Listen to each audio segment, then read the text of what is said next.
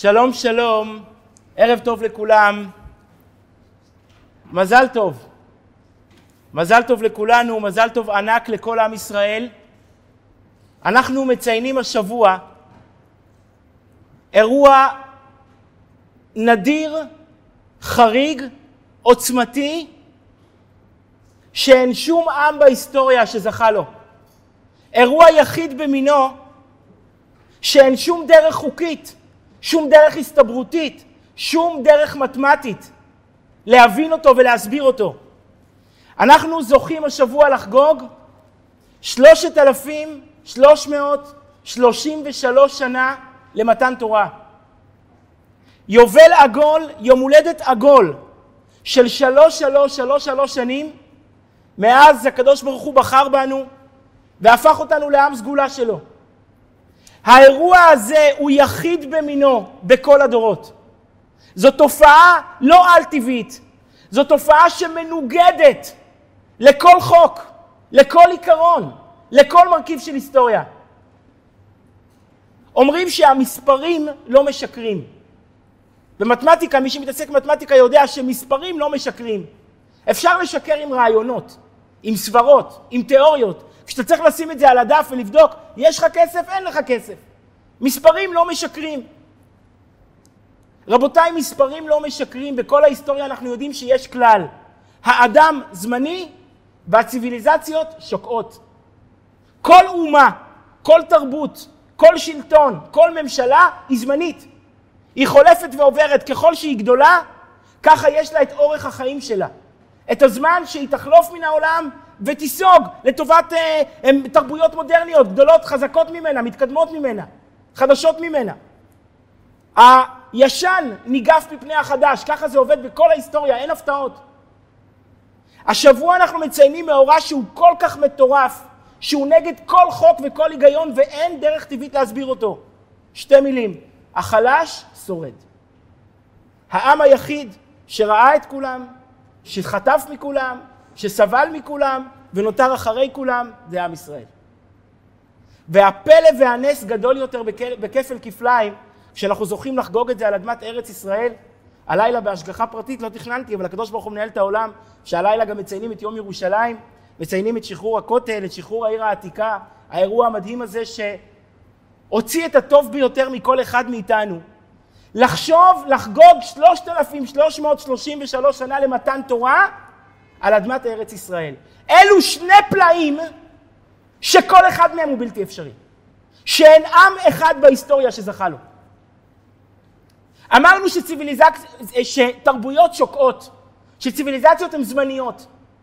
ככה זה בכל הדורות. בואו ניקח את העמים שהתחרו בנו, לא נלך רחוק, לא נלמד עכשיו על תרבות המזרח, שאנחנו לא מכירים אותה. בואו נדבר על העמים שלנו, שהתחרו בנו, שהחטיפו לנו, שהכאיבו לנו. כשעם ישראל הגיע לארץ, חיכו לו פה שבעה עממים. אנחנו מזכירים אותם כל בוקר. החיטי, הכנעני, האמורי, הפריזי, היבוסי והגרגשי. היו פה שבע מעצמות שלא הייתה לנו אפשרות לנצח אותם. היו להם את כל הסיבות לשכון לנצח. עד כדי כך שכשהמרגלים באים לארץ, מה הם אומרים? לא נוכל לעלות כי חזק הוא ממנו.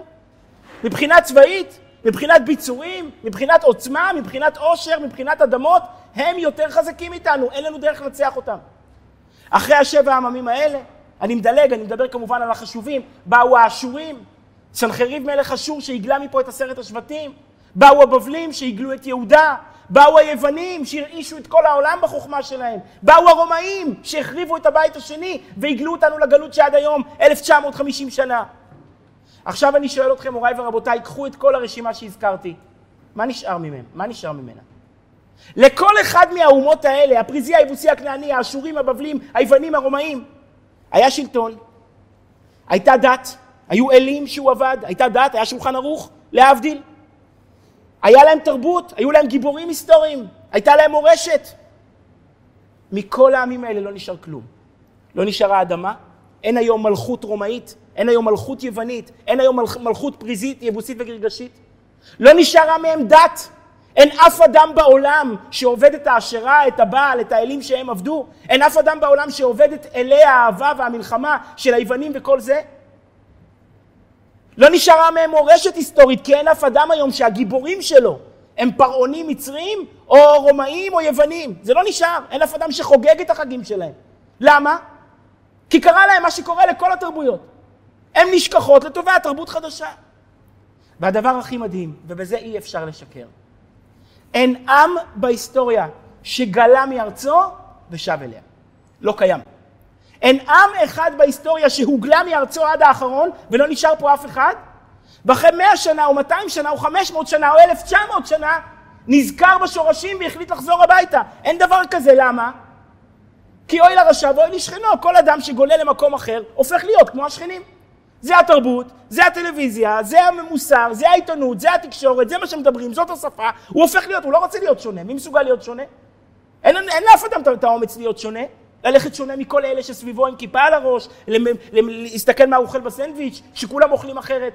אדם נסחף אחרי שכניו.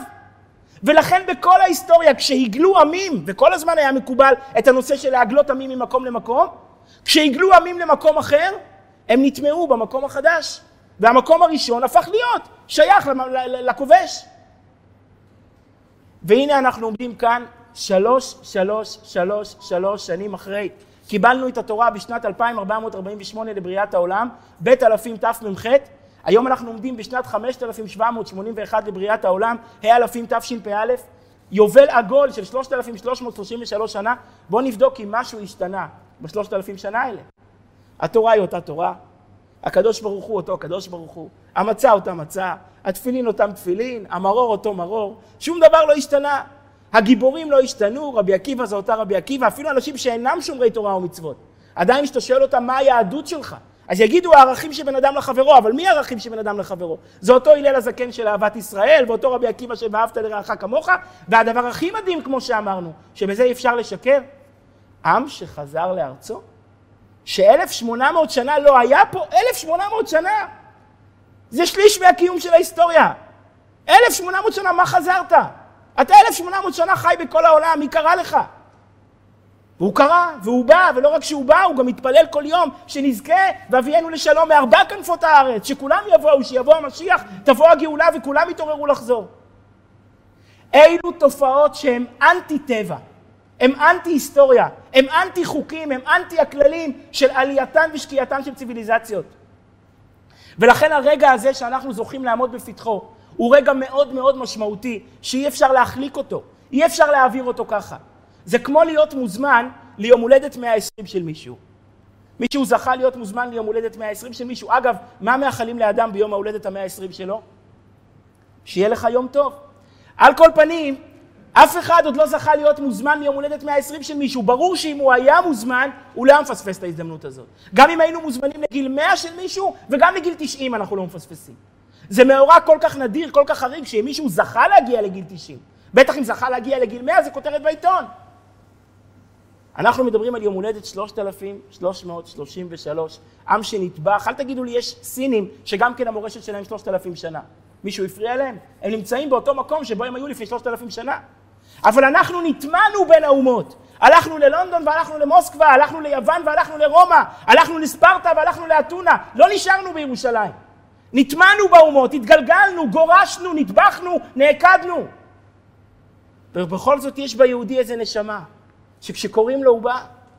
הוא יכול להיות 80 שנה, 800 שנה בין האומות. יש פה יהודים שבאו מרוסיה אחרי 70 שנה של קומוניזם. מה קרה להם? בשביל מה הם באו? באו וחזרו בתשובה וחזרו פתאום השורשים של סבתא לפני שלושה ארבעה דורות. אלו תופעות אנטי-היסטוריות, אנטי-טבע. אז אמרתי, להגיע ברוך השם ליום הזה של ערב שבועות, 3,333 שנה, זה איזשהו אור בתוך כל החושך, בתוך כל הבלבול, בתוך כל הערפל, בתוך כל הספקות שאנחנו נמצאים בהם. זה נקודת אור מאוד מאוד גדולה, נקודת חיזוק באמונה, ואני רוצה להקדיש לה את כל השיעור היום. ובעיקר, אני חושב, מעבר לנקודת חיזוק באמונה, יש פה גם אמירה מאוד חזקה שאנחנו משמעותיים. יום הולדת 3,333 הוא אמירה שהעולם אינו יכול בלעדינו. כשעובד לא מפוטר, זאת אומרת שהעבודה צריכה אותו.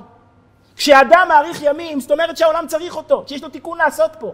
כשעם הופך להיות נצחי, יש לזה רק הסבר אחד, העולם צריך אותנו. כמה שאנחנו קטנים וביישנים וחסרי ביטחון עצמי ומלאי בלבול וספקות, פתאום לפעמים הקדוש ברוך הוא מדליק פרוז'קטורים ואומר, הכל נשכח, הכל עובר, הכל מתהפך, דבר אחד נשאר לנצח, עם ישראל. המקום שלנו, הייחודיות שלנו, זה דבר שתמיד, שתמיד היה ותמיד יהיה. וכדי שלא תגידו, וואלה, כמה מחמאות אתה נותן לעצמך, אז אני רוצה לעשות היום דבר שאנחנו לא עושים אף פעם, ולהתחיל היום דווקא עם גוי. להתחיל היות שיש פסוק של שלמה המלך שהוא אמר, יהללך זר ולא פיך, נוכרי ועל שפתיך. אל תיתן מחמאות לעצמך, זה לא נשמע ממש כנה, זה לא נשמע ממש אה, אובייקטיבי כשאתה נותן מחמאות לעצמך, זה לא חוכמה. אז יכולתי להביא הרבה מאוד קטעים, הייתי צריך אבל לבחור רק אחד, כי בכל אופן אי אפשר שכל העמוד יהיה היום אינם יהודים, אנחנו גם רוצים לתת כבוד לעם ישראל קצת, אז המקור הראשון הוא מאינו יהודי. אני מניח שיש פה הרבה אנשים שמכירים את מרק טוויין, הסופר האמריקאי, הליצן והמושחז, המוכשר מאוד מאוד, שגם ביקר פה בארץ ב-1860 ודווקא מאוד לא התפעל, אני מספר את זה כדי להראות שהוא לא בדיוק היה מאוהב בנו. מי שמכיר את הספר שלו, מסע תענוגות לארץ הקודש, זה לא ספר שמכבד את הארץ, הארץ הייתה אז צחיחה ושוממה לפני שהגענו לפה, והיא הייתה נראית כמו שהיא נראתה 1,600-1,700 שנה. הוא תיאר שהכל צחיח והכל שומם, והוא לא מבין מה באים לפה הצליינים, ומה באים לפה הנוצרים, ומה באים לפה כל אלה. הוא אומר אין פה מה לעשות, ובציניות המושחזת שלו. אבל בכל אופן, 30 שנה אחר כך, הוא היה עוד פעם באירופה. בסוף המאה ה-19 הוא היה באירופה, והוא ראה מצד אחד את ההצלחה של היהודים באירופה באותם שנים, ומצד שני את השנאה אליהם. והוא ישב וכתב מאמר על התופעה היהודית. הוא פרסם אותה באיזשהו עיתון בארצות הברית, על אודות היהודים הוא קרא לזה, ובואו תקראו את הקטע, במובאה מספר אחד, התחלתי עם משלי כ"ז, יהללך זר ולא פיך, אומר הרלב"ג, אין ראוי שתהלל עצמך, טוב שיהללך זר. אז הנה אני מקיים את דבריו של החכם מכל האדם, ואני מביא מחמאות מזר, זה הרבה יותר כנה והרבה יותר אמיתי ומדויק. כותב מרק טוויין ב-1899 על אודות היהודים. אם הסטטיסטיקה מדויקת, הרי שהיהודים הם רק אחוז אחד של הגזע האנושי. לא יודע מתי היינו אחוז, היום אנחנו 0.01 אחוז. על כל פנים, כוכב קטן מהבהב, העובד בזוהר שביל החלב. הגיוני שכמעט ולא היה צריך לשמוע אודות היהודי, אבל שומעים ותמיד שמעו עליו. חשיבותו המסחרית מרקיעה שחקים בחוסר כל יחס למספרו באוכלוסייה. תרומתו לרשימת הכבוד של אישים בספרות, מדע, אומנות, מוסיקה, כלכלה, רפואה, מדעי הרוח, חורגת מכל קנה מידה. ואז הוא מגיע אל התופעה המטורפת שאי אפשר להסביר אותה. המצרים, הבבלים והפרסים קמו בזמנם, מילאו את שמנו ככוכבי שביט עד שזיוום דעך ונמוג. בעקבותיהם באו היוונים והרומאים ברעמים כבירים עד שנשתתקו ונעלמו. היהודי ראה את כולם, ניצח את כולם ואינו מראה סימני הידרדרות. כל הברואים חדלים פרט ליהודי, כל עוצמה קורעת רק שלו שרירה וקיימת. מהו סוד חיי הנצח? וסוד חיי הנצח בפשטות, מעבר למה שנאמר בהמשך השיעור, הוא שאם אתה קיים, כנראה שצריכים אותך. אם 3,333 שנה אנחנו קיימים, למרות שלא הייתה אומה שכל כך הרבה התגייסו לגמור אותה, והיא נשארה אחרי כולם כאילו לחשוב על 70 זאבים שמקיפים כבשה, וה-70 זאבים ימותו והכבשה תישאר. זה אותו סיכוי, זה באותה הסתברות. ואם זה קרה, יש רק סיבה אחת, כנראה שצריכים את הכבשה. כנראה שיש רועה גדול ששומר עליה, רועה גדול שרוצה בקיומה, וכמו שאמרנו, מעבר לחיזוק באמונה, זה חיזוק בהערכה עצמית שלנו. שנבין שכמה שאנחנו שונים, וקשה לנו להיות שונים. אתה הולך לעבודה, אתה שונה מכולם, אתה נראה מכולם, אתה נוסע לחוץ לארץ, אתה שונה מכולם. זה לא קל, זה הניסיון הכי, הכי גדול בעולם היום, להיות שונה, להיות ייחודי. אבל לחשוב על הרגע הזה ולהבין, השונות שלנו היא הסוד שלנו. נועדנו להיות שונים, וזה לא בושה. אם הייתי צריך לכתוב כותרת השיעוט הזאת, הייתי אומר, למה להסתתר אם נועדת לבלוט? כן, נועדנו לבלוט, זה התפקיד שלנו. הקדוש ברוך הוא בחר 13-14 מיליון נשמות, שהתפקיד שלהם זה לבלוט ולהיות שונים. ואין לנו מה להתבייש בשונות שלנו, להפך, בזכותה אנחנו שורדים פה יותר מכולם, רואים את כולם, וברוך השם, נשארים פה לספר על כולם. יש לנו איזושהי שליחות, ואנחנו רוצים לדבר עליה. אני רק רוצה לומר אה, דבר אה, מאוד מאוד מיוחד, הזכרתי אותו גם בבקר בליל שבת.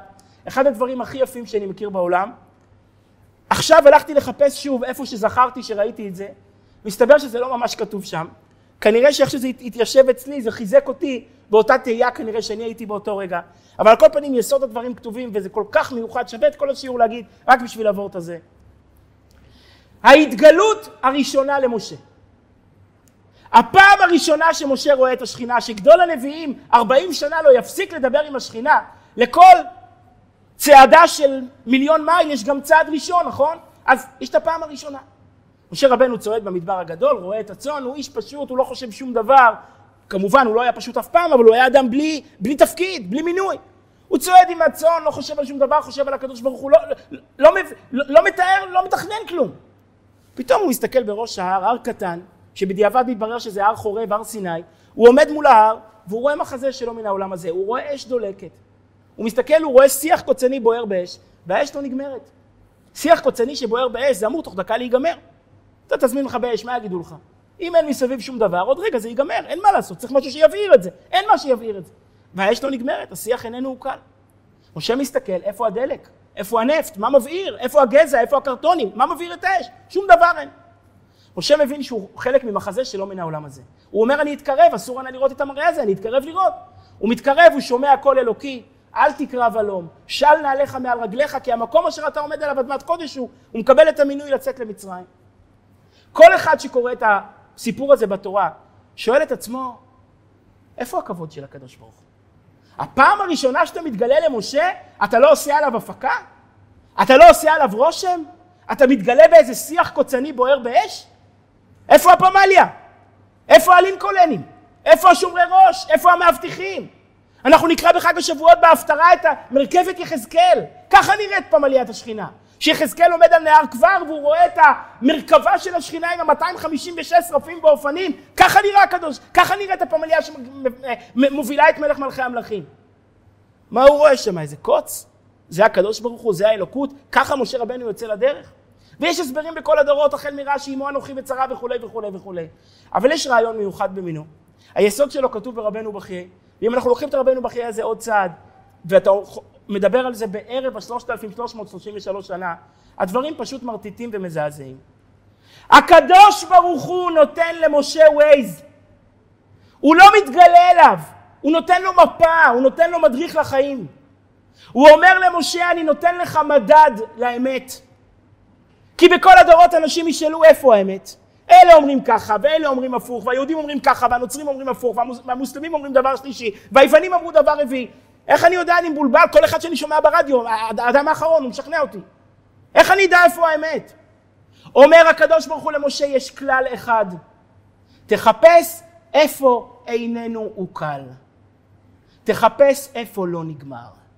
כי אתה אלוקים אמת וקיים לעד. אני אמת, איך יודעים שאני אמת? אמת קיימת תמיד. אמת זה א', מ', ת', זה אותיות ראשונה, אמצעית ואחרונה. האמת קיימת תמיד. כשאדם מדבר אמת הוא לא צריך להסתכל אחורה, להיזכר מה הוא אמר אתמול. מה שהוא אמר היום נכון גם על אתמול, מה שהוא אמר על אתמול נכון גם למחר. אומר הקדוש ברוך הוא למשה, אתה רוצה לדעת איפה אני נמצא? תסתכל איפה שורדים. איפה לא נגמרים? איפה זה נכון באשכנז וזה נכון בספרד? איפה זה נכון באוסטרליה וזה נכון בארץ ישראל? זה היה נכון אלף שנה לפני הספירה וזה נכון אלפיים שנה אחרי הספירה. תסתכל איפה דברים לא נגמרים, לא מתבטלים, שם אני נמצא. הסנה בוער. אומר הקדוש ברוך הוא לא, שלא תחשוב שיהיה קל. אנשים אומרים, איפה אני נמצא? איפה שיש כסף, איפה שיש נוחות, איפה שיש עושר, איפה שהמרגרינה פרוסה על הלחם. לא, הסנה יבער. לעבוד איתי זה לא אומר חיים קלים. לעבוד איתי זה אומר שיהיה קשה, ודיברנו על זה בשבוע שעבר. שתוק ככה לה במחשבה. לעבוד איתי זה אומר לשלם מחירים כבדים. אבל לעבוד איתי זה אומר שאף אחד לא יצליח לגמור אותך. שכולם ינסו וכולם יאבקו, השם ירחם במשרפות ובבאוטו דה פה. כל אחד ינסה בשיטה אחרת. אבל זה לא יעבוד ואף אחד, יצ... אחד לא יצליח. אומר מדריך הקדוש ברוך הוא את משה מדריך נצחי, וזה לפני מתן תורה. ואנחנו עומדים היום 3,333 שנה אחרי, ורואים עד כמה הדברים אמיתיים. איפה שאיננו הוא קל, שם הקדוש ברוך הוא נמצא. אז אנחנו רוצים באמת, כמו שאמרנו, רגע כל כך מיוחד, כל כך נדיר, חריג בתולדות העמים, בתולדות ההיסטוריה, רגע שכל ההיסטוריה אמורה לחגוג אותו, לא רק אנחנו. האנושות כולה אמורה, ההיסטוריונים כולם אמורים לחגוג אותו, זה פלא היסטורי, פלא שהוא נגד החוקים, נגד כל מה שמלמדים באקדמיה, נגד כל הכללים שמלמדים באוניברסיטה, מה מחזיק אומה ומה מחזיק ציוויליזציה. שום תנאי לא התקיים בנו. לא היה לנו שלטון, ולא היה לנו ארץ, ולא היה לנו עיר בירה, ולא הייתה לנו שפה, והתגלגלנו בכל העולם, וטבחו בנו, ולא היה לנו כסף, והיה לנו כסף, ולא היה לנו כסף, הכל עבד הפוך. ואנחנו עדיין כאן. אתה זורק יהודי מהדלת, הוא בא מהחלון, אתה זורק אותו מהחלון, הוא בא, אני לא יודע, מה, מה, מהקרקע. אז ברור שזה רגע היסטורי, כמו שאמרתי, שהאנושות כולה אמורה לחגוג אותו, לציין אותו, להבין אותו, להתבונן בו. אז אני רוצה לומר היום שני רעיונות. א', רעיון באמת מיוחד במינו, שניהם, כל אחד מיוחד במינו בפני עצמו. א', לומר שזאת ההכנה למתן תורה. להביא רמב"ן, רמב"ן מאוד מאוד מיוחד, כמדומני שלא הרבה מצטטים אותו, לא כל כך מבחינים במה שהוא אומר, והרמב"ן אומר דבר נפלא ויפה, הוא אומר תדע לך כשיש לך ספק, כשיש לך בחיים בלבול, ואתה לא יודע יש השגחה, אין השגחה, אתה כבר לא יודע מה קורה פה, הגלות, ההסתר פנים משגע אותך, תתבונן בדבר הזה בסוד קיומנו, בפלא קיומנו. הוא אומר זה האנטיביוטיקה נגד כל ספק, זה החיזוק נגד כל תהייה. ואומר במשמע מהרמב"ן שזאת ההכנה למתן תורה. לפני שיהודי בא למתן תורה הוא צריך לדעת מי הוא, לדעת מה הוא, מה הוא שווה. איך תדע מי אתה? כשתתבונן בפלא הקיום. זה הנקודה הראשונה. בנקודה השנייה בסוף השיעור, כמה שנספיק, למרות שרציתי יותר, אבל נהיה מאוחר, לדבר על המספר שלוש. אם אנחנו חוגגים 3,333, והיות שאנחנו יודעים שמתן תורה היה בחודש השלישי, והגמרא אומרת שכל מה שקשור לתורה, הכל היה במספר שלוש. התורה היא משולשת, תורה נביאים כתובים, עם ישראל הוא משולש, כהנים נביאים וישראלים, משה רבנו היה השלישי למשפחתו. אה, מביאה הגמרא חמישה עניינים, אנחנו מתפללים שלוש תפילות ביום, זה כתוב במדרש, לא בגמרא. האבות היו שלושה, יש הרבה הרבה עניינים שאנחנו רואים שעם ישראל מורכב משלושה, אז בפעם השלוש, שלוש, שלוש, שלוש, בוודאי שמאוד מאוד מעניין להבין מה סוד השלוש ומה משמעות העניין הזה בעבודתנו, זה בעצם יסביר לנו את הייעוד שלנו, כל הייעוד שלנו, כל העבודה שלנו כיהודי נמצאת בתוך השלוש. אבל בואו נתחיל מנקודה ראשונה, מרמב"ן מופלא, שאומר, אתה יודע מה הכנה למתן תורה? לא רק להכין בלינצ'ס, להתבונן בפלא הקיום שלנו. זה הכוח שייתן לנו לעמוד בפני ההר כמו הר. גאים, זקופי קומה, יודעים מי אנחנו ומה אנחנו. לעולם, כך אומר השולחן ערוך, קוראים את פרשת במדבר לפני עצרת. לעולם, בכל שנה, בכל קביעות שלא תהיה, תמיד אנחנו נתחיל את ספר במדבר, את הספר הרביעי, לפני חג השבועות. יש לפעמים שמספיקים לקרוא גם את פרשת נשוא לפני חג השבועות. אבל פרשת במדבר תמיד תיקרא לפני חג השבועות. כך כתוב בשולחן ערוך. זה פלא גדול. אם זאת הפרשה שקוראים לפני חג השבועות, לפני חג מתן תורתנו, אתה מבין שיש בה איזושהי הכנה, איזו אמירה שמרוממת אותך, שמרימה אותך לקראת קבלת התורה, לקראת האירוע העצום הזה. פלא פלאות, מה יש בפרשה הזו? אין בה כלום. זו פרשה שאין בה אפילו מצווה אחת. פרשה של סיכומים היסטוריים, של מניינים, מפקדים. אתם יודעים מה? אם היו מוותרים על רובה, לא היה קורה שום דבר. בפשטות, אם היו מוותרים על רוב פסוקי פרשת במדבר, מה כתוב בה? כמה עם ישראל היה, כמה שבט ראובן, כמה שבט שמעון, מה זה משנה? כולם מתו על חולות המדבר. אין לזה שום משמעות. נצחית, היסטורית, לכאורה, לכל, לרוב מה שכתוב בפרשת במדבר. אחר כך מפקדי הלוויים, כמה היה קהת, כמה היה מררי. מה זה כל כך משנה? איזה משמעות נצחית יש לזה? דווקא הפרשה הזו היא הכנה למתן תורה, למה?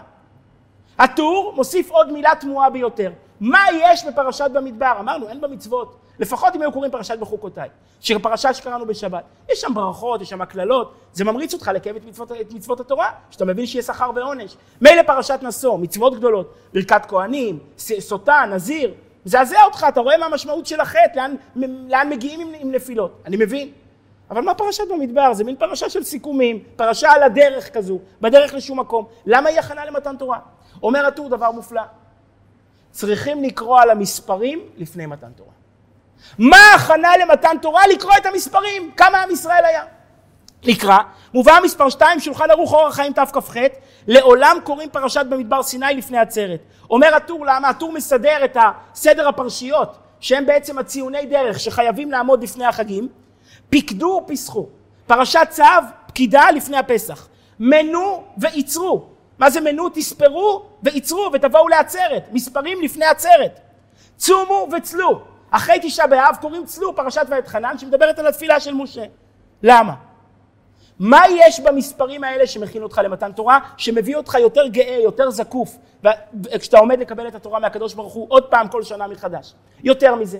החשיבות של המספרים היא תמוהה לא רק בגלל ההכנה למתן תורה, כי האמת היא שכל הספר הזה נקרא על שם המספרים. הגמרא אומרת בשלושה מקומות דבר תמוה ביותר. איך היא קוראת לספר הזה? אנחנו קוראים לו בשם שמתאים לו. במדבר. כי כל הספר הזה מספר על תולדות ישראל במדבר, על החנייה. אחרי זה על המרגלים, אחרי זה על קורח, אחרי זה על המלחמות במדבר, על הפרידה ממשה, על פנחס. אירועים שקרו בארבעים השנים במדבר. מתאים לקרוא לספר הזה במדבר, תולדות ישראל במדבר. איך הגמרא קוראת לו? חומש הפקודים. חומש הספירות, חומש המניינים. לוקחת הגמרא פרק מתחילת הספר, עוד פרק מפרשת פנחס, הופכת אותו לתכלית הספר.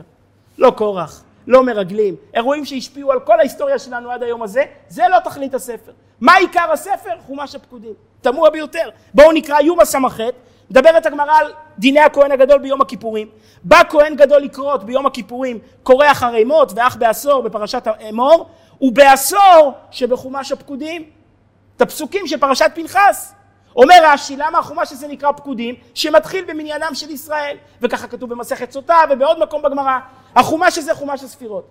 אז זה תמוה ביותר. א', למה הספירות הן הכנה למתן תורה? ב', למה הספר כולו קרוי על שם הספירות? מה יש בספירות כל כך חשוב? ג', בכלל צריך להבין את עצם מושג הספירה. בשביל מה בכלל ספרו אותם? הקדוש ברוך הוא לא יודע כמה הם. והרי רק לא מזמן הוא ספר אותם. מה היה? זה היה בראש חודש אייר, שנה אחרי יציאת מצרים. בדיוק שנה, ראש חודש אייר הקימו את המשכן, אומר הקדוש ברוך הוא, השריתי את השכינה ביניכם, אני רוצה לדעת כמה אתם. ספרו אותם, וכמה יצא? שהם 603, 550. למי שהמספר הזה מוכר, ככה הם היו גם בספירה הקודמת. כי הספירה הקודמת הייתה בסך הכל לפני חצי שנה. כשהתחילו להקים את המשכן, למחרת יום הכיפורים, ספרו אותם דרך מחצית השקל, היה 603, 550. למה צריכים לספור אותם פעמיים בשנה? אחרי שישה חודשים לספור אותם עוד פעם. בשביל מה? ספרת אותם. הם גם יצאו אותו דבר. לא ניכנס עכשיו איך יכול להיות שיצאו אותו דבר, אם מתים אנשים וכולי, יש רש"י, רמב"ן, תסתכלו במפרשים. אבל על כל פנים, עובדה היא שהם יצאו אותו דבר. אז בשביל מה לספור אותם עוד פעם אם יצאו אותו דבר? יותר מזה, אנחנו יודע, יודעים שיהודים מאוד מאוד רגישים לספירה. יהודים מאוד מאוד פוחדים מהנושא הזה של לספור אנשים. אנחנו לפני התפילה, כשרוצים לדעת אם יש מניין, לא סופרים. אומרים הושיע את עמך. אין הברכה שרויה אלא בדבר הסמוי מן העין. אדם לא צריך לפרסם, לא צריך להחצין את הילדים שלו, לא צריך להחצין את המשפחה שלו. חוששים מעין הרע. אנחנו לא אוהבים להבליט הישגים, להבליט מספרים, להבליט מניינים. אגב, למה? באמת, אולי צריכים באמת לייחד שיעור שלם על הנושא של עין הרע, מתי כן חוששים, מתי לא. אבל בפשטות, מה זה עין הרע? הרעיון הוא שאנשים לא ידברו עליך. כי כשאנשים מדברים עליך, על ההצלחה שלך, הם מתחילים להעלות ספקות האם זה מגיע לך. למה מגיע לו כאלה ילדים? למה מגיע לו כזה כסף? מה הוא אדם, הוא לא מכבד את אשתו, לא מכבד את זה, לא עושה שום דבר, למה מגיע לו? הקטרוג הזה שאנשים מקטרגים עליך עולה למעלה ויכול להזיק לך. לכן הרעיון של עין הרע הוא שאל תגרום שידברו עליך, כדי שאל תגרום שיקטרגו עליך. היי תגיד, מה אכפת לי שיקטרגו עליי? הכל בסדר איתי. אין הכל בסדר איתך. כשבא מס הכנסה הוא תמיד מוצא משהו. עדיף שלא יפתחו, עדיף שלא יבואו. היה פעם יהודי מאוד מבוגר בערב יום כיפור, יושב ליד בית הכנסת בחוץ, בן אדם בן 99, יושב בחוץ, מחוץ לבית הכנסת. יוצא הרב, אומר לו, מוישה, למה אתה יושב בחוץ? תיכנס פנימה. הוא אומר, התפילה שלי ביום כיפור, שהקדוש ברוך הוא ימשיך לשכוח ממני. אני בן 99, שימשיך לפספס את הספר שלי שם בין כל הספרים למעלה. אל תגרום לקדוש ברוך הוא לפתוח לך את הספרים. אתה ברוך השם חומק, תמשיך לחמוק. הרעיון של עין הרע הוא, מי יכול להזיק לך? אף אחד לא יכול להזיק לך. אבל הנקודה היא שעל כל אדם יש דברים שקיימים והשטן לא שם לב אליהם. אבל אם אנשים מתחילים לדבר, למה מגיע לו? למה מגיע לו הכסף? למה מגיע לו הצלחה? למה מגיע לו הילדים? בא השטן ואומר, וואלה, בוא נפתח את התיק שלו. ואז הוא מגלה דברים קיימים, ועם הדברים הקיימים הוא הולך ומקטרג לפני הקדוש ברוך הוא. אגב, אני רק אומר דבר מאוד אה, יפה, אם אפשר, זה לא כל כך, אי אפשר להגיד יפה על העניין הזה, אבל דבר uh, מקורי, שראיתי פעם על פטירת תלמידי רבי עקיבא, אנחנו השבוע מסיימים את האבל, האשכנזים מסיימים השבוע את האבל על תלמידי רבי עקיבא בג' בסיוון, ויש דבר מאוד מעניין. אנחנו אומרים שתלמידי רבי עקיבא הגיעו ל-24 אלף, ואז לא נהגו כבוד זה בזה ומתו. אז תמיד ידועה השאלה, וגם אנחנו דיברנו על זה גם בשבועות הקודמים וגם בשנים הקודמות.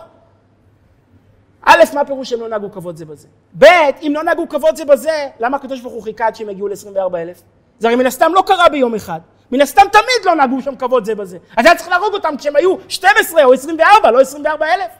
למה כשהם הגיעו ל-24 אלף, הוא נזכר שהם לא נוהגים כבוד זה בזה והעניש אותם? מה החיבור בין הדברים האלו? והרבי פעם אמר רעיון מקורי ביותר. הוא אמר 24 אלף זה מספר שמעורר עין הרע. כשרבי עקיבא הגיע להישג הזה, של 24 אלף תלמידים, וכולם עמדו והסתכלו, מאיפה הגיע הבן אדם הזה? איפה הוא היה? עקיבא בן יוסף בן גרים. מי ידע ממנו לפני 24 שנים? היה איזה רועה צאן, איזה פועל זר שאף אחד לא הכיר אותו בכלל. בלי משפחה, בלי ייחוס, כלום. 24 שנים הוא הופך להיות רבי עקיבא, האיש והאגדה, וכל תלמידי ישראל רוצים להיות בישיבה שלו. ואנשים התחילו לדבר עליו. למה מגיע לו? למה מגיע לתלמידים שלו? מי הם בכלל? הם לא נוהגים כבוד זה בזה, הם שחצנים, כל אחד שפיץ, כל אחד מחזיק בעצמו. החיבור הזה בין ה-24 אלף שגרם לעין הרע, והדיבורים של אנשים עליו, גרם לשטן להתחיל לפתוח את הספרים. פתחו את הספרים, גילו שהם לא נוהגים כבוד זה בזה. אז למה הם מתו? הם מתו כי הם לא נהגו כבוד זה בזה. אבל מה עורר את השימת לב לזה שהם לא נהגו כבוד זה בזה? ההצלחה שלהם. העובדה שהם הגיעו לכזה הישג, זה הרעיון של עין הרע. עין הרע כשלעצמו לא יכול להרוג, או שמגיע לך או שלא מגיע לך. זה שאנשים מדברים, לא יכולים לפגוע בך. עין הרע גורם שישימו את הספר שלך על השולחן, שיפתחו את הקובץ שלך במחשב. וזה לא נעים. עדיף לחמוק משם, עדיף לא להיות על המחשב. אז זה שאלה שלישית. א', למה קוראים את, זה, את המספרים כהכנה למתן תורה? ב', למה כל הספר נקרא על שם זה? ג', למה בכלל ספרו? ד', במיוחד שאנחנו יודעים כמה הספירה היא מסוכנת, כמה צריך להיזהר ממנה, לא לעשות אותה כשלא צריך. אז מה משמעות העניין? הרמב"ן שואל את זה, נקרא את השאלה שלו, והוא עונה שורה אחת. ותסכימו איתי שאני לא יודע אם יש חיזוק יותר גדול בערב מתן תורה 3,333 שנה, כמו לקרוא את השורה הזאת ברמב"ן, ומצאתי הרחבה של הרעיון בחובת הלבבות. אני ממשיך במובאה מספר 2, שואל הרמב"ן בפסוק מ"ה, לא הבינותי טעם המצווה הזאת, ידיעת המספר לא ידעתי, למה ציווה שידעו אותו? מה זה כל כך חשוב המספרים האלה? מה אכפת לי כמה היה שבט ראובן ביציאת מצרים? אם הוא היה 24,000 או 48,000, מה זה משנה? כולם מתו על חולות המדבר. הם לא הגיעו לארץ ישראל, הם לא התיישבו פה. הם היו זמניים, אנחנו לא יודעים מקום קבורתם לא נודע. רבי עקיבא אומר שאין להם חלק לעולם הבא לדור הזה. אז מה, מה זה משנה הפרטים האלה? ועונה הרמב"ן שלוש תשובות, העתקתי רק את הראשונה. שורה אחת, כמו שאמרתי, אף פעם היא לא הייתה כל כך מרגשת כמו בשנה הזאת. אומר, ממשיך הרמב"ן ואומר, אלא להודיע חסדו עליהם, כי בשבעים נפש ירדו מצרימה, ועתה הם ככל הים. אין דבר יותר מחזק ממספרים. אין ניצחון יותר גדול מלראות סבתא שיש לה חמישים נכדים, מאה נכדים, אנחנו מכירים את העושר הזה של הנשים המבוגרות האלה, ששרדו את היטלר, ושרדו את סטלין, ושרדו את המחנות, וזוכים פתאום לחבק חמישים נכדים, מאה נכדים. אין עדות לנצח ישראל לא ישקר כמו העניין הזה. אין עדות לכוח היהודי, לניצ... לדבקות היהודית, לעוצמה היהודית, לסוד היהודי, כמו הדבר הזה. ואם אני מחבר את זה לערב מתן תורה, אין הכנה יותר טובה למתן תורה כמו להיות בהר סיני. בשבוע שעבר קראנו בהר, לפרשה קוראים בהר, לא סיני, למה? כי לפני שאתה מגיע לסיני תהיה בהר. לפני שאתה מגיע לסיני תהיה גאה, תהיה זקוף קומה. תבין, יש בנו משהו מיוחד, לא יעזור, יש לנו שליחות מיוחדת, עובדה שאנחנו שמורים, אנחנו מוגנים ביד מיוחדת, באצבע מיוחדת. הנה החובת הלבבות שאומר, בכל פעם שיש ליהודי תהייה, כשיהודי שואל את עצמו, ריבונו של עולם תעשה לי איזה נס, תוכיח שאתה קיים, אני כל כך אבוד, אני כל כך מבולבל, אני כל כך מלא ספקות, זה מבלבל אותי וזה מבלבל אותי, וקראתי אתמול איזה מאמר באינטרנט שהוציא אותי מהדעת, תן לי איזה אור! אומר חובת הלבבות, אתה לא צריך הרבה לחפש. תסתכל במספרים, אנחנו קיימים. אם אנחנו קיימים זה הנס הכי גדול שיש. זה לא נס כמו חנוכה, נס של שבוע, או נס כמו פורים, נס של שנה. זה נס שנמשך 3,333 שנה. זה נס נצחי שנמשך כל יום מחדש. אומר חובת הלבבות, זה האור שייתן לבן אדם תמיד כוח, בכל שאלה, בכל ספק. אני ממשיך בחובת הלבבות, שער הבחינה פרק ה'.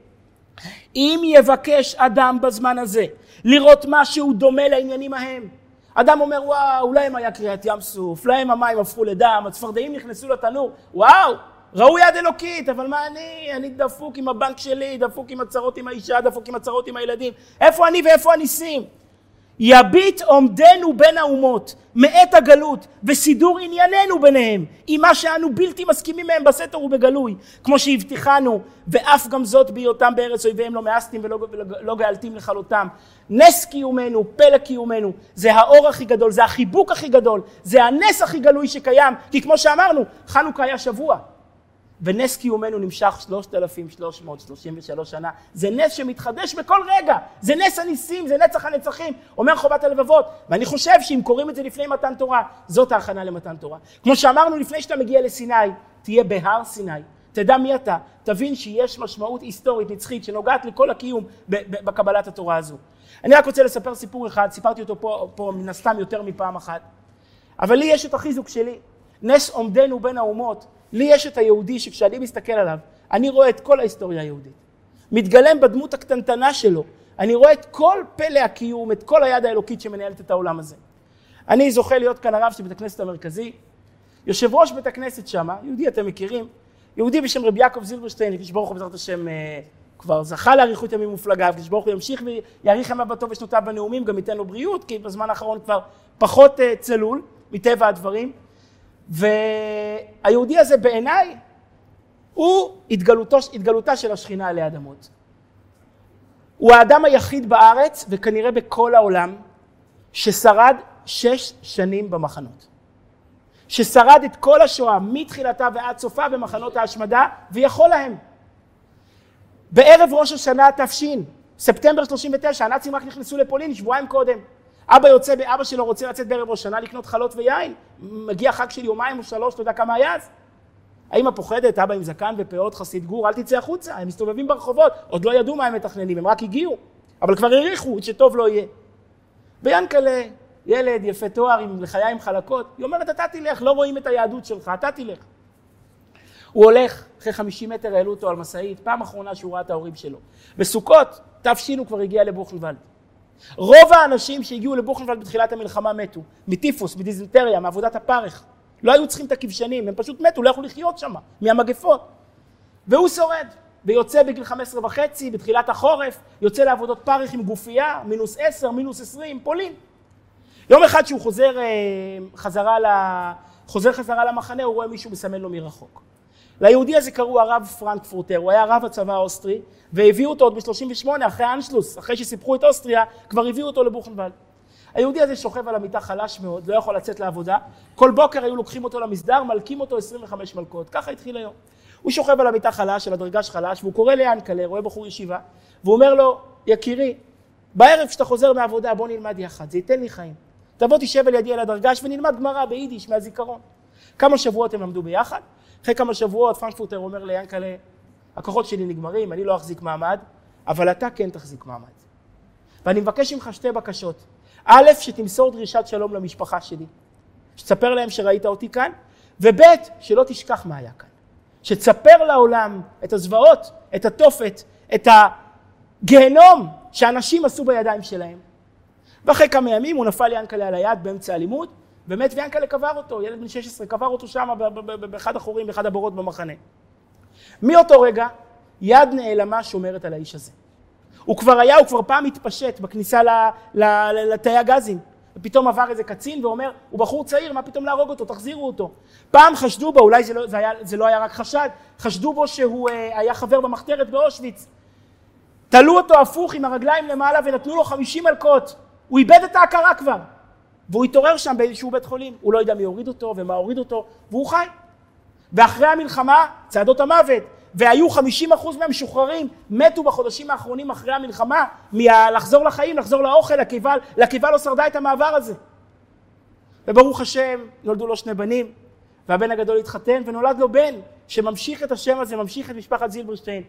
וכשאני מסתכל על היהודי הזה, אני רואה את הנצח. אני רואה מה הפירוש שכמה שסבלנו ואנחנו לא מבינים למה הסנה בוער, אבל עובדה שאיננו הוא קל. עובדה שלא מצליחים לגמור אותו. זה מראה שיש פה איזשהו כוח, ואומרים לנו הרמב"ן בחובת הלבבות, ואומרת לנו התורה עצמה, זאת ההכנה למתן תורה. ככה יהודי צריך לבוא למתן תורה עם התבוננות בפלא קיומנו, בעומדנו בין האומות, עם זאת שאיננו מסכימים איתם. זה החיזוק הגדול ביותר, זה העידוד הגדול ביותר שיהודי יכול לקבל בערב מתן תורה, בטח בפעם ה-3333. מכאן הנקודה השנייה. אמרנו שאנחנו חוגגים השנה ארבע שלושות, שלוש שלוש שלוש שלוש. מאוד, מאוד מעניין לחקור את סודו של המספר שלוש.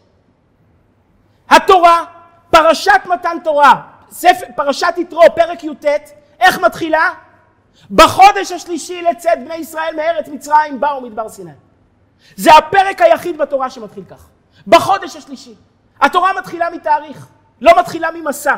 בדרך כלל התורה מדברת על המסע ורק מבליעה את התאריך. ויהי בחמישה עשר יום נסעו בני ישראל.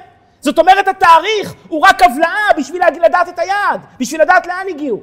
זה הפרק היחיד שהתורה מדברת על התאריך ולא על היעד. בחודש השלישי, כך מתחיל פרק י"ט, בחודש השלישי לצאת בני ישראל בארץ מצרים, באו מדבר סיני. וכיוון שאנחנו צריכים לדעת את המסע, אז בא הפסוק הבא ופתאום חוזר אחורה. בואו נתחיל במובא מספר שלוש. בחודש השלישי לצאת בני ישראל מארץ מצרים, ביום הזה באו מדבר סיני. רגע, אבל מאיפה באו? התורה הרי רגילה לתאר מסע.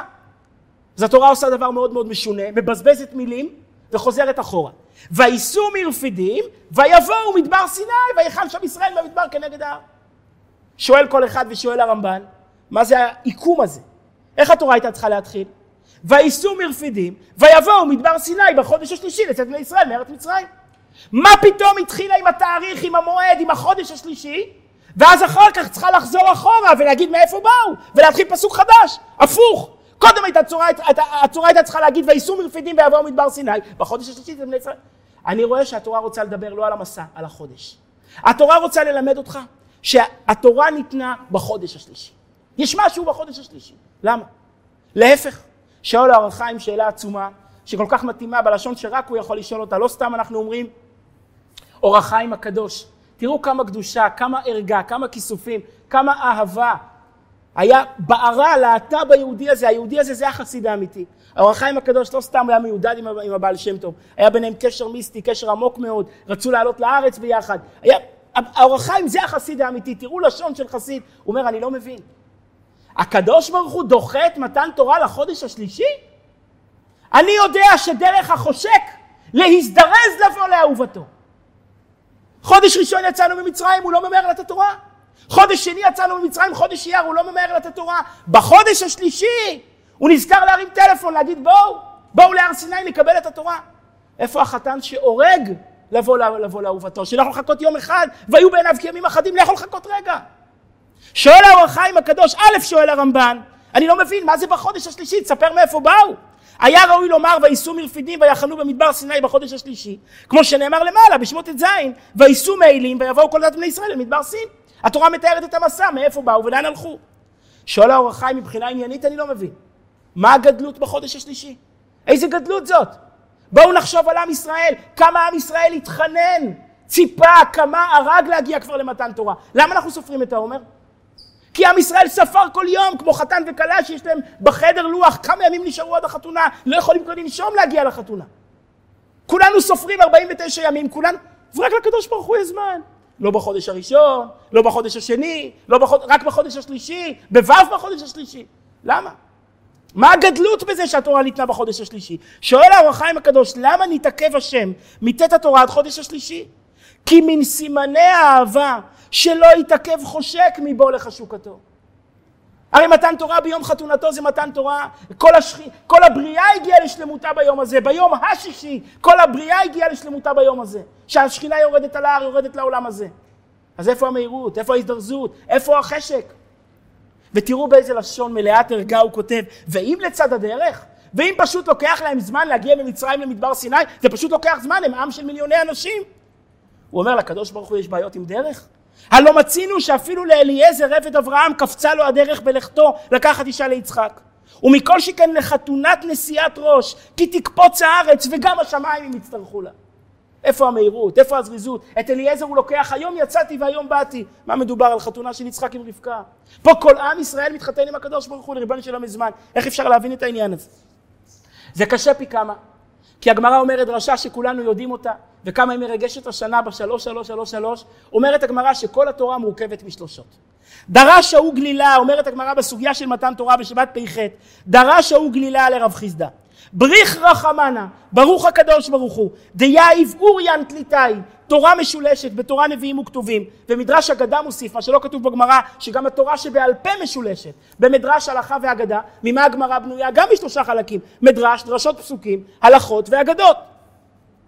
לעם תליטאי, עם משולש בכהנים לוויים וישראלים, וישראלים על ידי תליטאי, משה שהוא השלישי במשפחתו, ביום תליטאי, השלישי לפרישה, בירחה תליטאי, השלישי ביציאת מצרים. התורה המשולשת ניתנה לעם משולש על ידי שדכן שהוא שלישי במשפחתו, ביום השלישי, בחודש השלישי. זאת אומרת שיש משמעות עמוקה מאוד בעניין של השלוש, ודווקא השנה בשלוש שלוש שלוש שלוש צריכים להבין מה העניין הזה. אז אני רוצה לומר, אה, באמת, רעיון מאוד מאוד רייך, מאוד מאוד מיוחד, שיסביר לנו באמת מה אנחנו עושים כל היום, כי לא קל להיות יהודים, זה תרי"ג מצוות, זה אלפי הלכות, כל רגע היהדות פוגשת אותך. מה הקדוש ברוך הוא רוצה מאיתנו, אחת ולתמיד? בוא נבין, מה הוא רוצה מאיתנו? למה, למה כל רגע יש ליהודי איזה עול, איזה מצווה? אי אפשר להשתחרר קצת, תן חופש חודש בשנה, נו מה קרה? יש יולי-אוגוסט, תן לנוח קצת.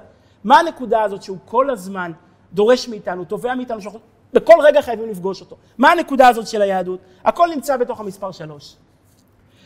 יש רעיון חסידי נפלא, שהרבי דיבר עליו כמה וכמה פעמים, הרחיב אותו, פיתח אותו, אני אגיד את הנקודה שלו, מיוחד במינו. מה זה שלוש? כל אחד יחזור את זה השנה בליל שבועות. מה זה שלוש? שלוש זה המספר של השלום. שלוש זה המספר של שיתוף הפעולה, של הסינרגיה. אחד זה דיקטטורה. אחד זה שקיים רק כל אחד. רק הקדוש ברוך הוא קיים, בני האדם לא קיימים. זה יש מציאות אחת, אין שום מציאות אחרת תחתיו. שניים, זה מחלוקת. שניים זה קואליציה ואופוזיציה. אלה אומרים, אלה אומרים פטור, אלה אומרים חייב, מחלוקת. שלוש, איך אנחנו אומרים בבוקר בתפילה, במידות התורה נדר, אה, נדרשת? וכן שני כתובים המכחישים זה את זה, עד שיבוא הכתוב השלישי ויכריע ביניהם. מה פירוש יכריע ביניהם? לא יכריע כאחד מהם. זה לא נקרא ביניהם, אם הכרעת כאחד מהם השני כועס. זה שאתה יותר חזק זה לא הופך את... השני נשאר חלש, מה הוא יעשה? אין לו ראייה אבל הוא כועס. יכריע ביניהם פירושו ייצור ביניהם שיתוף פעולה. יוכיח ששניהם אמת, ששניהם צודקים. למשל, אני אביא דוגמה מה, מהמחילתא. יש סתירה על מתן תורה. מצד אחד כתוב כי מן השמיים דיברתי עמכם. דיברתי איתכם מן השמיים. מצד שני כתוב וירד השם על ההר. הקדוש ברוך הוא דיבר על הר סיני. אז רגע, הוא דיבר מלמעלה או דיבר מלמטה? מאיפה הקול שלו הגיע? הקול שלו היה בחלל העולם, הוא בא מהשמיים. בא הכתוב השלישי ואומר כי מן השמיים דיברתי עמכם. הקדוש ברוך הוא הוריד את השמיים על ההר. הוא הרכין את השמיים עד שהם הגיעו עד ההר. לפעמים כשיש ערפל כבד, נראה שהשמיים מגיעים עד, עד למטה, עד הארץ, נכון? הקדוש ברוך הוא חיבר את השמיים עם הארץ. מה זאת אומרת, מה עשה הכתוב השלישי? הוא חיבר את שני הכתובים. הוא אמר שניהם צודקים. הוא גם דיבר מן השמיים וגם דיבר מן ההר. למה? כי השמיים ירדו עד ההר. אז הוא יצא... הכרעה אמיתית היא פשרה. היא כזאת ששני הצדדים מרוצים, שכל צד מרגיש מנצח, כל צד מרגיש שהוא קיבל את מה שמגיע לו, את מה שהוא רוצה. זה המהות של השלישי. יבוא הכתוב השלישי, וזה כל הרעיון של יידישקייט. ההמצאה הגדולה של היהדות, שאין שום דת לפניה ואחריה שהצליחה לעשות את זה, זה לחבר בין שני הכתבים הכי גדולים, בין הארץ והשמיים, בין הקדוש ברוך הוא והאדם, בין הקדושה ובין החיים, בין הקדושה ובין החול. מה שהיהדות עושה, היהדות נמצאת במספר שלוש, היא אומרת לך, החיים שלך קדושים. הקדוש ברוך הוא לא נמצא למעלה ואתה לא נמצא למטה. הקדוש ברוך הוא נמצא בתוך החיים שלך והוא רוצה שתגלה אותו, שתביא אותו אל תוך היום יום שלך. אל תוך ארוחת בוקר שלך, אל תוך ארוחת ערב שלך, אל תוך המשרד שלך, שבכל מקום תלך איתו יחד.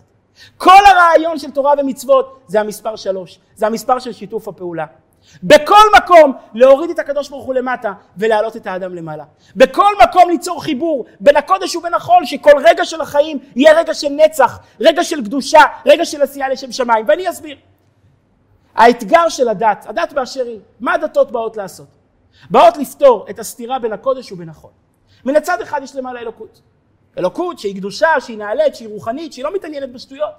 מצד שני יש את האדם, והאדם כן מתעניין בשטויות. האדם הוא ארצי, והוא חולי, והוא צריך לאכול, והוא צריך לשתות, והוא צריך ליהנות, והוא צריך לספק את הגוף שלו, והוא צריך לעשות כסף, והוא צריך להצליח. איך מתווכים בין השמיים ובין הארץ?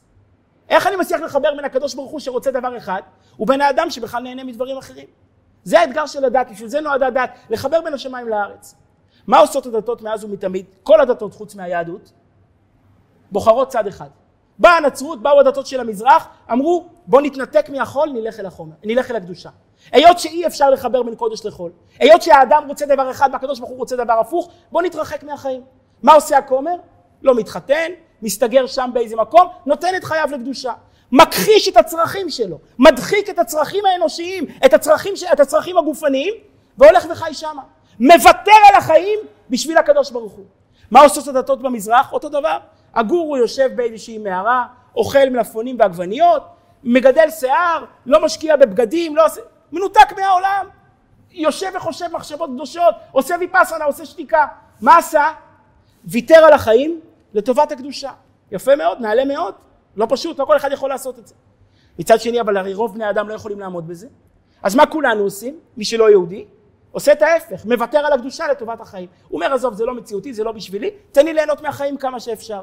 זה הפירוש שניים. שניים פירושו, או להתרחק מהעולם, או להתרחק מאלוקים. או לחיות פה, או לחיות שם, אי אפשר ביחד. ואז בא הקדוש ברוך הוא במתן תורה, ומוריד את השמיים על הר סיני. הוא אומר, אני רוצה אתכם. החיים שלכם קדושים. למה אתם חושבים שהחיים שלכם חול? למה אתה חושב שהפרנסה שלך היא עניין של חול? כל מעשיך היו לשם שמיים, מה אני רוצה? אני רוצה שתתפרנס. רק תתפרנס לשם שמיים, תתפרנס בכוונה טובה, תיתן צדקה בסוף החודש. תייצג אותי, בכל מקום תתחבר איתי. ההמצאה של היהדות היא המספר שלוש, היא האמירה, הקדוש ברוך הוא לא נמצא למעלה, והאדם לא נמצא כזה למטה. הקדוש ברוך הוא נמצא למטה בארנק של כל אחד מאיתנו. מי נתן לך את הפרנסה? מי נתן לך את הברכה? מי נתן לך את הלחם? המוציא לך מן הארץ, הוא נמצא בתוכך. מה הוא רוצה בסך הכל? שתיקח את כל מה שיש לך ותחבר את זה אליו. אתה קם בבוקר, תגיד עשרים ברכות השחר, תודה על מה שהוא נתן לך, תייעד את עצמך לעבודה שלו, אתה יוצא לעבודה, תהיה נציג שלו. תסחור ביושר, תיתן צדקה, תהיה דוגמה חיה, תביא קדושה אל תוך העולם.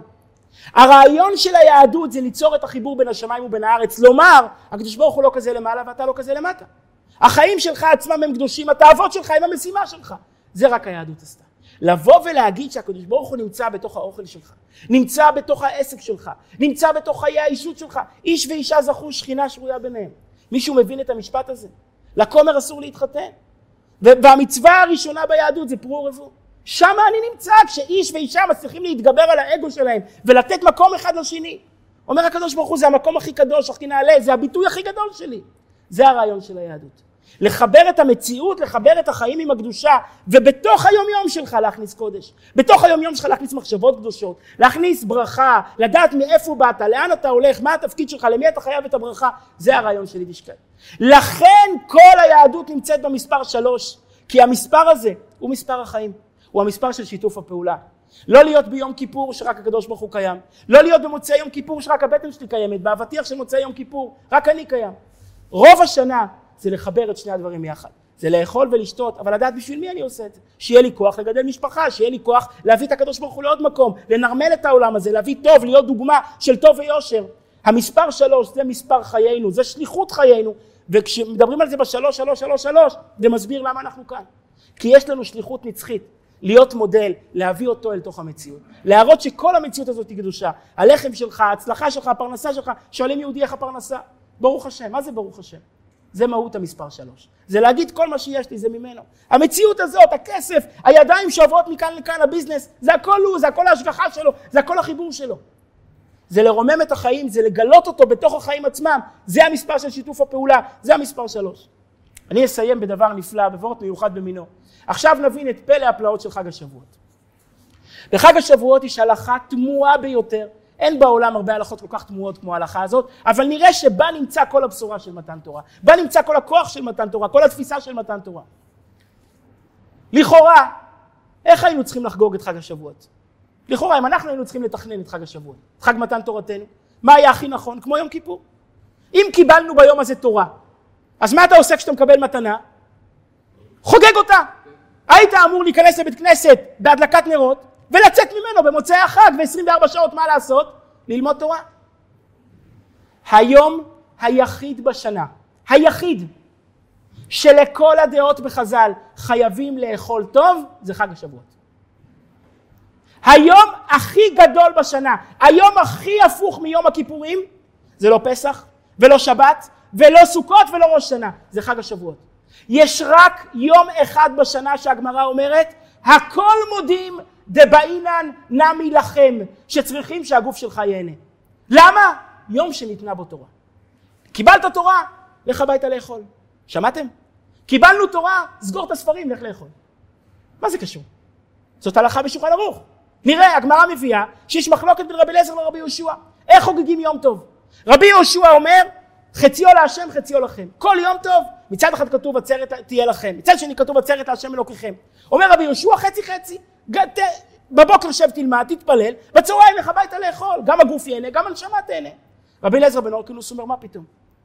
זה אלה אנשים נמוכים, אנשים גדולים, שב בית כנסת כל היום ותלמד.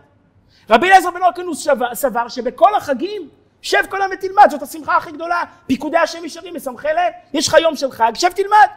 עד כדי כך מספרת הגמרא בביצה, שרבי אליעזר בן אורקינוס לא נתן לתלמידים ללכת הביתה לאכול. פעם ישב אחרי התפילה, והם מחכים כבר 12 אחת, חג, הכינו בקר, הכל ברוך השם חם, זה לא כמו שבת, אפשר ליהנות מהאוכל, טרי, הכל בסדר. הוא לא, הוא מתחיל שיעור, מודיע לחבר'ה תפתחו ספרים, יש שיעור. לקיצר אחרי שעה של שיעור, השורה האחרונה, ראו שהוא הוריד את הראש לספר, השורה הראשונה, האחרונה התרוקנה. הוא מרים, הוא אומר, נו, הללו בעלי חביות, הכינו חבילות, חביות של יין, לא יכולים להתאפק כבר. ממשיך לדבר. אחרי עוד חצי שעה, השורה השנייה, השורה השנייה מהסוף התרוקנה, השלישית, כל פעם הוא אומר, הללו בעלי קדים, הכינו פחות יין, אבל גם לא יכולים להתאפק, פחות יין. עד שנשאר שם לבד, הטיל בהם מהרה, קילל אותם. הוא סבר שחג, איך חוגגים? עם מה שמשמח יהודי, מה משמח יהודי? בוא, לימוד תורה, התקשר עם הקדוש ברוך הוא. מסיימת הגמרא ואומרת, הכל מודים בעצרת דבעינן למי לכם. אפילו רבי אליעזר בן אורקינוס הגדול, שלמד יום ולילה ועד שיצא ריח רעב מפיו, אפילו הוא בחג השבועות היה סוגר את הספרים, הולך הביתה, הולך לאכול בשר בקר, הולך לאכול חלבי. למה? יום שניתנה בו תורה. לך תחגוג שקיבלת תורה. נקרא. מובא מספר ארבע, אה, אני קורא, דילגתי את הקטע הראשון, רבי אליעזר אומר, פסחים ס"ח, אין לאדם ביום טוב אלא או אוכל ושותה או יושב ושונה. רבי ישוע אומר, חלקהו חציו לאכילה, חציו לבית המדרש. וש... אוקיי, אני קורא, והגמרא מסיימת, אמר רבי אלעזר, הכל מודים בעצרת דבעינא נמי לכם, יום שניתנה בו תורה הוא. אומר רש"י, להראות שנוח ומקובל יום זה לישראל שניתנה בו תורה. שמעתם איך אתה, איך אתה מראה שאתה שמח עם התורה? שאתה סוגר את התורה והולך לאכול אה, בלינצ'ס. מה קשר הדברים? אגב, עוד דבר מעניין, חג השבועות זה היום היחיד שאסור להתענות בו תענית חלום. כתוב שולחן ערוך, שבת, חג, אפילו יהיה פסח. אדם קם בפסח בבוקר, חלם איזה חלום נורא ומבוהל, רוצה להתענות, שלא יהיה עליו קטרוגים. כתוב שולחן ערוך יכול להתענות, לבטל שמחת חג, למה? כי זה שהוא מתענה זה משמח אותו. אם לא יתענה, יישאר מודאג, לא יכול ליהנות מהחג. כתוב בשולחן ערוך, חוץ מיום אחד בשנה, חוץ מחג השבועות. חג השבועות לא תעניות, היום אוכלים. למה מה קרה? התורה הגיעה. מה קשר הדברים? פה נמצא כל העניין. התורה לא ניתנה בשביל להישאר בבית הכנסת. זה היה גם לפני מתן תורה. אברהם ויצחק קיימו אבות כל התורה כולה, לא בשביל זה ניתנה התורה. התורה ניתנה בשביל להגיע לעולם. התורה ניתנה בשביל שהביזנס שלך יהיו קדושים, בשביל שארוחת בוקר שלך תהיה קדושה, שאחרי ארוחה תברך ברכת המזון. אז איך אני חוגג מתן תורה, את הירידה של התורה לעולם? כשאני סוגר את הספרים, הולך הביתה ומביא לשם את שמחת החג. כשאני יושב עם הילדים ואוכלים בלינצ'ס, וכולם יודעים למה אוכלים בלינצ'ס, כי אנחנו יהודים, אשר בחר בנו מכל העמים, זה מתן תורה. זה הפירוש שהשמיים ירדו על הארץ והתחברו והגיעו להר סיני, העולם עצמו נהיה קדוש. התורה לא ניתנה בשביל להישאר בכוללים, בשביל זה היא כבר הייתה שם עוד לפני מתן תורה, לא צריך אותה. אברהם ויצחק, השבטים למדו תורה עוד קודם, יוסף למד עם אביו עוד קודם. לא בשביל זה הקדוש ברוך הוא ירד על הארץ. הוא ירד על הארץ כדי שהחיים יהיו שונים. שהעולם הזה יהיה שונה, שכל אחד מאיתנו יהיה מודל בחיים עצמם, לגלות שהמציאות הזאת כמה שהיא נראית נמוכה, היא מושגחת, היא מנוהלת, כמו שאנחנו רואים עם העובדה שאנחנו כאן שלושת אלפים שנה.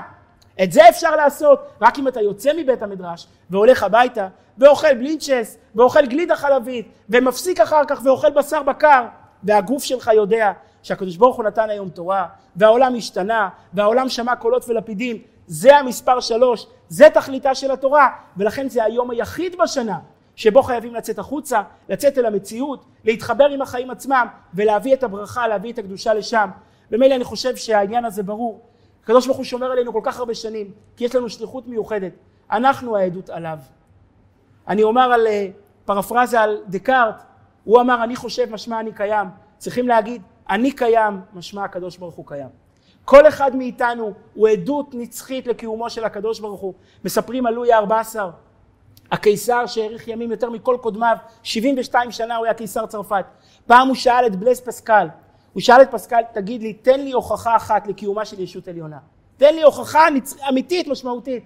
אומר פסקל היהודי, אדוני הקיסר היהודי, הם ההוכחה, כל אחד מאיתנו, אני קיים, אנחנו קיימים, משמע הקדוש ברוך הוא קיים. זה נכון בעצם קיומנו, כמו שאומר הנביא, עם זו יצרתי לי, תהילתי יספרו, כל אחד מאיתנו מספר את תהילתו של הקדוש ברוך הוא, אבל זה גם צריך להיות בהתנהגות שלנו, בקשר עם הציבור, בדוגמה שאנחנו מראים לאנשים, בברכה ובתפילה שאנחנו מברכים, כל תפקידנו בעולם זה להיות עדות על קיומה של מציאות עליונה, זה מה ששומר עלינו כל השנים, וזה בעזרת השם גם יביא אותנו בקרוב ממש עד הגאולה, נזכה כבר לראות את השלמות של מתן תורה, והיה השם למלך על כל הארץ, ביום ההוא יהיה השם אחד ושמו אחד, נזכה כבר באמת לגילוי שכינתו של הקדוש ברוך הוא כאן בעולם בפשטות. יישר כוח וחג שמח, שיהיה כמו שהרבי מאחל, קבלת התורה בשמחה ובפנימיות, קבל את התורה בשמחה, מתוך זקיפות קומה, ובפנימיות שייכנס לתוך העצמות.